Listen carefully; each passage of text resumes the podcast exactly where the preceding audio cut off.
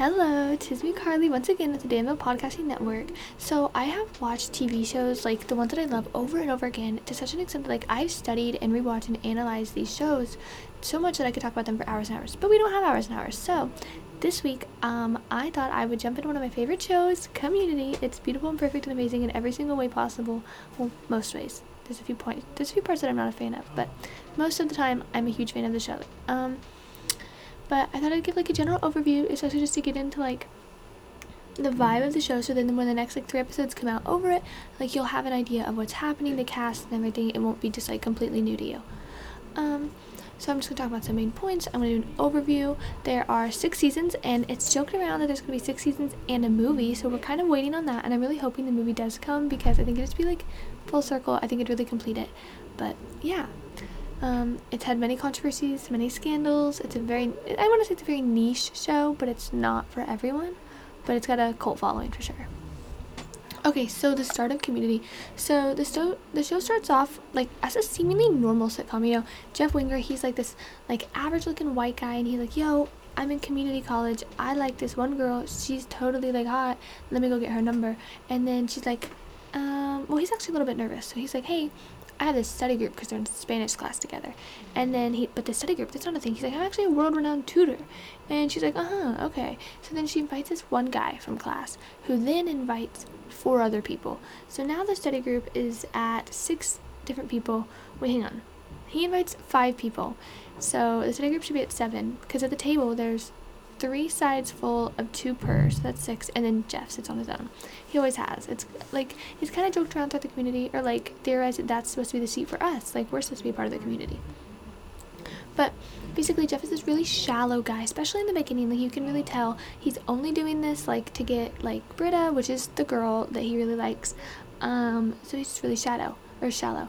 And in most sitcoms, they this would be like the ending of the show. Like Jeff gains empathy. He like he realizes people are people. But this is not the end of the show. This actually happens like as early on as like season one, episode seven, when Annie, one of the girls at the table, throws a Day of the Dead party for extra credit in class, and he shows that he cares about these people at the end of it.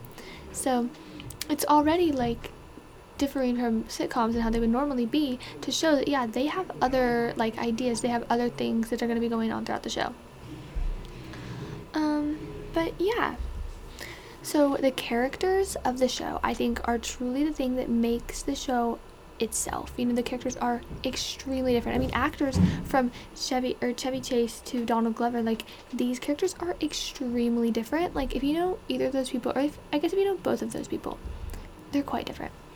But basically, I'm gonna go through the cast and I'm gonna like give you like a little short snippet of like who they are, like what they're about. So Jeff's like a cocky failed lawyer.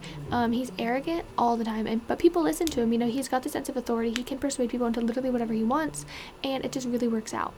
Um, Britta, which is the girl that he liked, is an annoying, evolved VSCO girl, I swear. But she has her reasons, I guess. I I say reasons so loosely. It's literally just she's insecure, and that's it. That's her only reason. But it's like there's parts in the show where she's not annoying, so I kind of forgive her. Um, Annie is the youngest of the group. I think she's 18 at least in the start of the show i know she's 18 she just got out of high school she's an ex-addict um, and she's just so so naive and so the group tries to like almost shield her in a way like we see later on when she tries to get with oh, I could not tell you, Vaughn, when she tries to get with Vaughn, and like they end up dating, but he's like almost 30. Like you see the group like really like, Annie, you should not be doing this, um, which I think is just another sense of community. Um, and then Shirley, who is the second oldest of the group, she's the oldest woman. She's like this Christian, very devoted Christian woman who kind of like puts everything in her life as like, oh, God will fix it. It's okay if I do it wrong because God will fix it. She has these marital issues because she got divorced and it's this whole thing, but she thinks she's better than everyone else, which kind of gets on my nerves like a whole lot. But she's such a good character. And I love the girl who plays her, but I don't know her name. Um, Pierce, the oldest of the group, he's the oldest guy. He's the worst imaginable. He, like, actually, he's homophobic, he's racist, he's all of these horrible, horrible things, and he's not secret about it. He's a predator, like, it's disgusting. He's all of these horrible things, but I enjoy his character. It's like I hate his character, but at the same time, I think it adds amazing things to the show. Like just this, like I don't know how to describe it. Like it adds like an ambiance almost That's not the word, but it adds something to the show, you know? Um, there's this one episode, and I think it's one of my favorite episodes just because I like the idea of it. So he is like not Christian, he's not like any of the like mainstream religions, but he's in what he does not know as a cult, but he thinks um, he's like following Buddhism. He's not. He thinks his mother, after she died, is in a lava lamp. All this stuff, like she after her death, like they found the CD and they listened to it, and he, she's like, "Hey, Pierce, like I just want you to know I'm not in the lava lamp. Like you are just crazy," and he's like, "Uh, I knew she was going crazy," but it's so funny. Like he puts on like like a wizard outfit, He has like a cookie thing. It's so silly and just so stupid and so fun. Um, okay, so then there's Troy, who is played played by Donald Glover, which I I love him and I love his music. Um, if you don't know who that is, it's Childish Gambino, the like music artist. He's also like a stand-up comedian, all this stuff.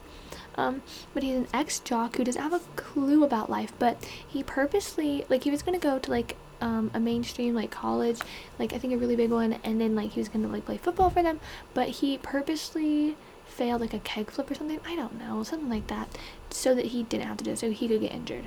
Um, he is still such a child. Like if you watch the show, it's so silly. And then Abed. Abed, my beloved, I love you, I am you, like everything, okay? He's the heart of the group. He sees the world as a TV show.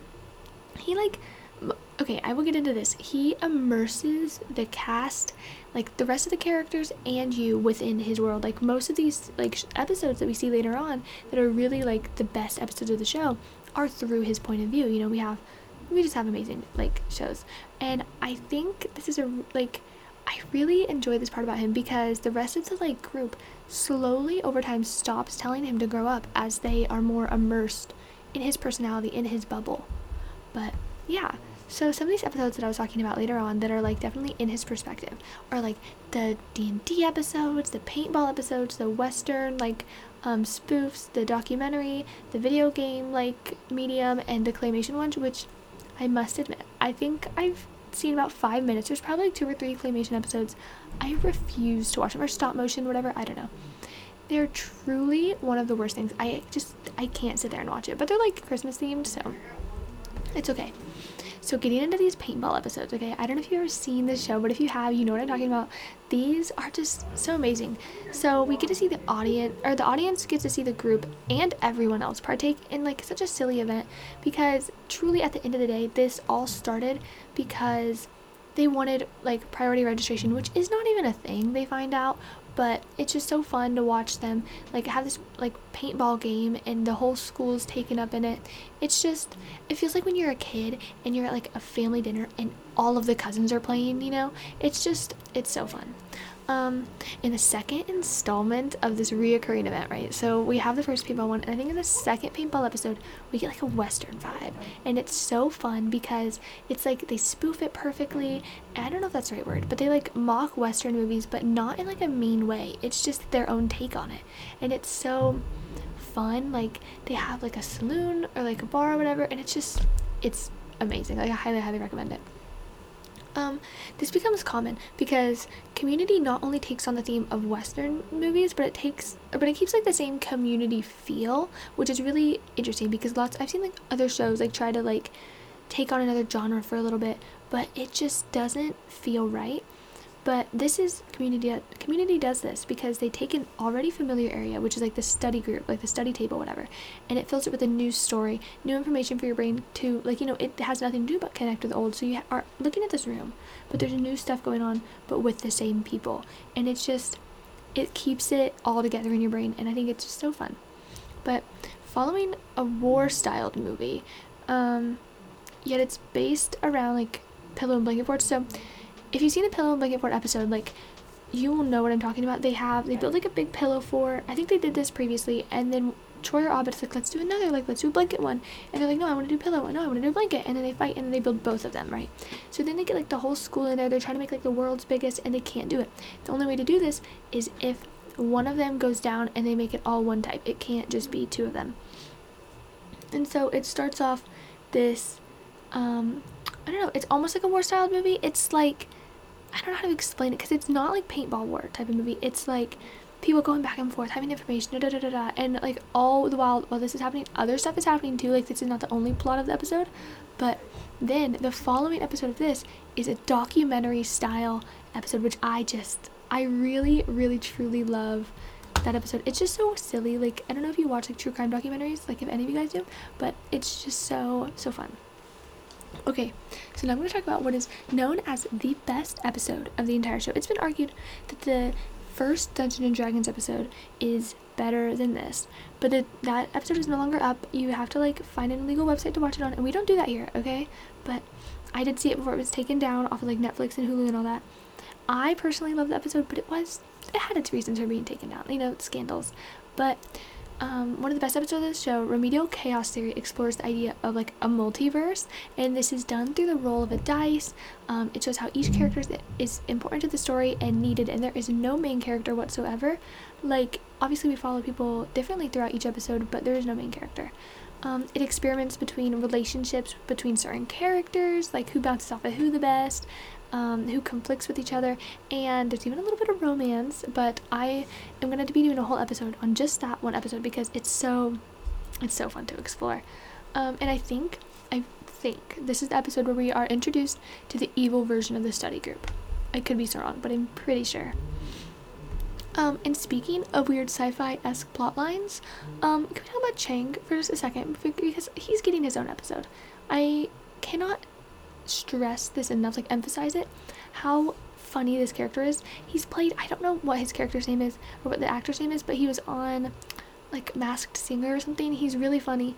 Um, basically, he starts off as the study group teacher. Like, we meet him episode one, like, of the entire show. And then he becomes a study group wannabe after he finds out, like, his teaching degrees ex- teaching degrees expired or something, and then somehow he ends up being a dictator of the school and nearly burning it down. But I'll go into this in like a separate episode because it, it could be quite a lot. Um, and then another thing that I think I want to cover, I think there's going to be three episodes: the the remedial chaos theory, the Chang episode, and then the gas leak. Because the gas leak is season four when it's the only season where Dan Harmon did not work on the show because of scandals and such. He's also, I think, a co writer of Rick and Morty. I could be wrong on that, but I know it's one of those kind of shows. Um, I never really watched those as a kid or even now, but he is the writer of Community, and he wasn't for season four, and you can tell. That's when the show dipped from like 20 something season or episodes a season to 13.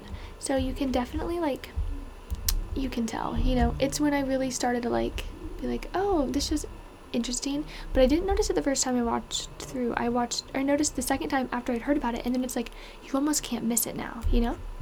But yeah, I hope you guys are excited for those three episodes because I'm really excited because this show is actually one of my favorite things to exist. I've watched it so so many times over and over, and I think it's a lot easier to binge than like shows like The Walking Dead because just just because like the episodes are shorter. Um, I don't know, or like I think the rewatchability is just a lot better than The Walking Dead because it's not as like story based. You know, it's one of those shows. It is like a sitcom where you can turn on any episode and you'll be fine. Sometimes when I'm eating, I literally just like close my eyes or like I roll a dice or something and I pick a season and then I just pick a random episode because it's so it's such a good show. But yeah, I think next week is gonna be Remedial Chaos Theory, so I'm excited to see you then.